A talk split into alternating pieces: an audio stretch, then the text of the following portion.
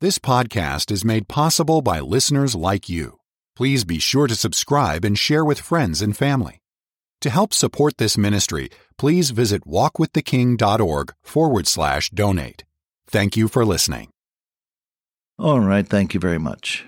And uh, hello, dear friends. How in the world are you? You doing all right? I trust everything's all right at your house. I've just been praying that God would make the message a blessing to someone. And oh, if it fits your need, then that prayer will have been answered. We're looking at Mark chapter 8. We began with verse 14, where the disciples only had with them one small, flat barley loaf of bread, nothing else to eat. And the Lord Jesus said, seemingly out of nowhere, Take heed, beware of the leaven of the Pharisees and the leaven of Herod. I spent the last broadcast trying to explain what the leaven of the Pharisees and the leaven of Herod is.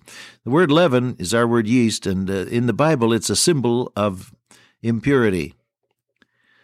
So, uh, the thing about the Pharisees that you're to avoid is hypocrisy. The idea that you can you can put on a good face on the matter and get away with it and still be spiritual. The leaven of Herod is the idea that God's word and God's message isn't enough. You have to you have to have politics as well in order to achieve God's purpose.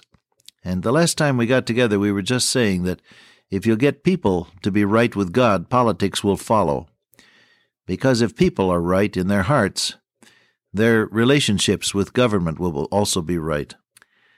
And having said that, I have to say also, don't forget to vote. You can't sit back and grumble about the liberals and the communists and people with whom you may disagree one way or another while you're sitting at home and not voting. So don't forget to vote when it's election time. Well, now, the, uh, disciples heard him say this, and they reasoned among themselves, saying, What is he saying that for? Why, it's because we don't have anything to eat. We haven't any bread with us. Now, from the distance of 2,000 years, we smile and say, How stupid.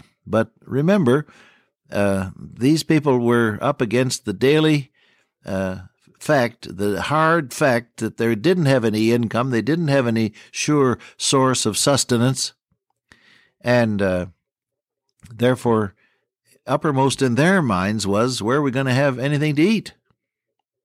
And so immediately they said, Well, he's talking about leaven because we haven't got anything to eat.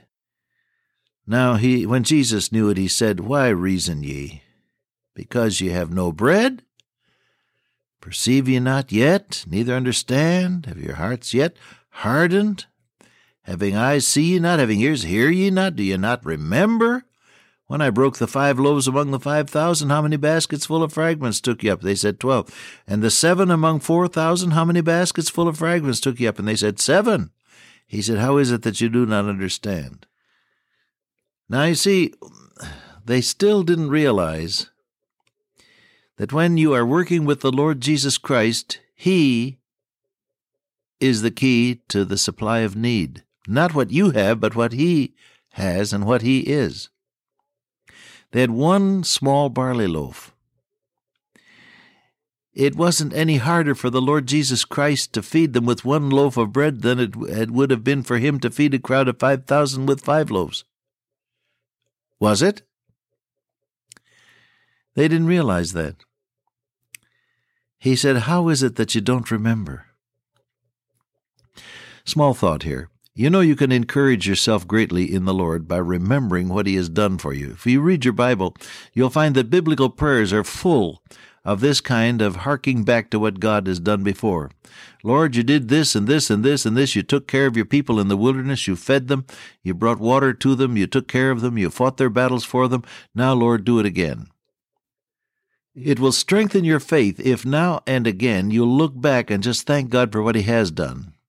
Whoso offereth praise glorifieth me, the Bible says. Uh, God looks for people to say thankful. Thank you. His his quarrel with the heathen is not that they are heathen, but that they didn't give him his place as God and they weren't thankful. Romans chapter 1 says, Because that when they knew God, they glorified him not as God, neither were thankful. Thanklessness is one of the trademarks of the sinful nature. And thankfulness is one of the trademarks of the new nature. In everything, give thanks, for this is the will of God in Christ Jesus concerning you, says Paul. And so it will help you, beloved. And some of you need this right now. I don't know who it is, obviously, but somebody needs to be reminded that although you you're down in the dumps now, and you feel so distressed and depressed and discouraged, and there doesn't see any seem to be any way out, just take a moment or two and look back and see how God has answered prayer before. See how merciful He's been to you. See how He's spared you in different situations. See how He has led you when you were asking for guidance. See how he's answered different different prayers and then thank him for all of that. You'll find your faith is reaching out and you are enabled to believe God for for help in this present situation. Anything I tell you I've been there, I've done this what I've just told you to do, I know it works. Start praising God and you'll open the door to faith. Well, he says you don't remember. They had forgotten already what he had done before and that then led to their distress in the present set of circumstances. If you forget what God has done for you before, it will lead you to distress under pressure, under pressure.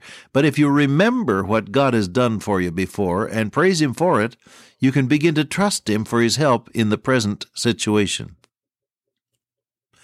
Reasoning. Well, you're always wrong when you try to figure figure God out on a human basis. Mark chapter 2, they reasoned in their heart, How can this man say, Your sins are forgiven? Who can forgive sins but God only? They were reasoning on the wrong basis. Who was there in their midst? The Lord Jesus Christ, the Lord of glory, God in the flesh, the Creator. All things were made by Him, says John, and without Him was not anything made that was made. The Word, the living Word of God, right there in their midst. But they were reasoning on the wrong basis in uh, Luke, uh, uh Mark, it is eleven uh, thirty one. They reasoned in their hearts, How shall we answer this question about authority? Why?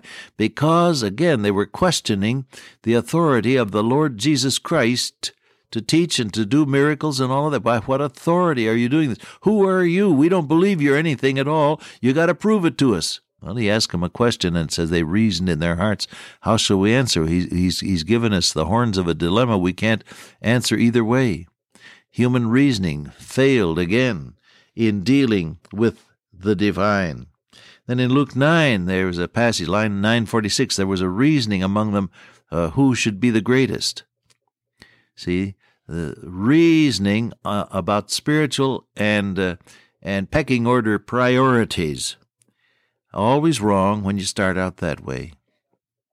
When you start out to be greater, you end up being lesser.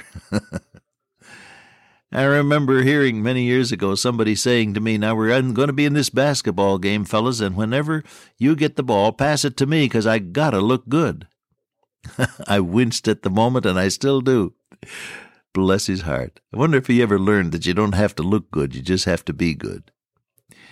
Well, all right. Anyhow, the the reasoning there about who should be greatest again human reasoning always falls short when you try to reason your way through spiritual priorities. And then of course in luke 20 uh, verse 14 the story that the lord jesus told about the the husbandmen who didn't want to give up the uh, owner's share of the harvest, and they killed the messengers. And finally, he sent his son. This, of course, was a was a was a an obvious reference to the Lord Jesus Christ. Finally, he sent his son, and they said, "Let's kill him, and we'll have the inheritance for ourselves." Reasoning. When you're trying to reason your way out of conviction and your your religious and spiritual obligations, the only thing that reason lets uh, leads you to do is to say, let's get rid of God altogether. See? Unbelief, I learned this from David Morgan, my dear friend of many years. He said to me one day, Unbelief cannot rest until it is organized in opposition to God. Unbelief cannot rest until it is organized in opposition to God, and that certainly is true every time. So they reasoned. Reasoning when you're trying to figure out God's ways is wrong. Do your praying and your believing first, and then God will explain it to you. If any man will do his will, John seven seventeen is the verse. If any man will do his will, he shall know of the doctrine. First, you commit yourself to God. Second, he shows you himself and his way. Thy way, O God, is in the sanctuary. The secret of the Lord is with them that fear him. First, you commit yourself to God. First, you yield to his will as you understand it. First, you believe his word. First, you accept his saving mercy. Then, he begins to enlighten your mind and your heart so that you can understand the things of eternity. The natural man, that's the unsaved person, uh, or the old nature, receiveth not the things of the Spirit of God, for it is foolishness unto him, neither can he know them because they are spiritually discerned. Don't be surprised because the unsaved person doesn't understand your commitment to the Lord. He can't until he meets the Savior and says, as Saul of Tarsus did, Lord, what wilt thou have me to do? So reasoning always leads you to a dead end street. It's commitment first, then use your brains. See, faith is not illogical, and faith is not anti intellectual, and faith is not blind credulity, as some people would have you believe. Faith is a commitment to a person. He that cometh to God must believe that he is, and that he is a rewarder of them that diligently seek him. And as you're facing something impossible, many of you are, I know you're going through it right now. And as you're facing some impossible burden or need or trial or heartache or whatever it may be, don't try to think your way through it. First, commit yourself to your blessed Lord, absolutely. And then, as you wait before Him, let Him whisper to you what He wants you to do next. Good idea? Oh, somebody needs this so badly just now. You've been trying to think and trying to reason, and your brain is weary, and you're bitter about what's happening to you. And you wonder if you should deserve all this. And of course, the answer is no, you don't deserve it. You deserve much worse. All of us, if we got our just deserts, would already be in hell. So let's not think in terms of do I deserve it. Let's think in terms of what does God have for me out of all of this. Let's begin to commit ourselves to our loving Heavenly Father through faith in the Lord Jesus. Even though we may not understand the circumstances, let's commit ourselves to Him.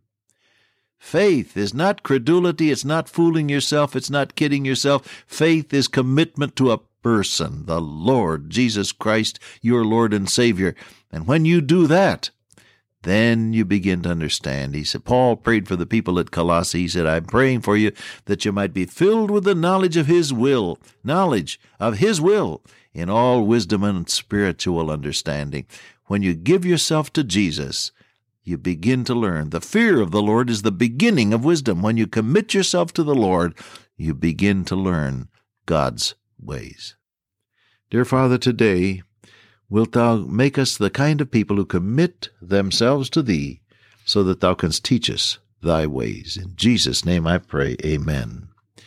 Till I meet you once again by way of radio, walk with the King today and be a blessing.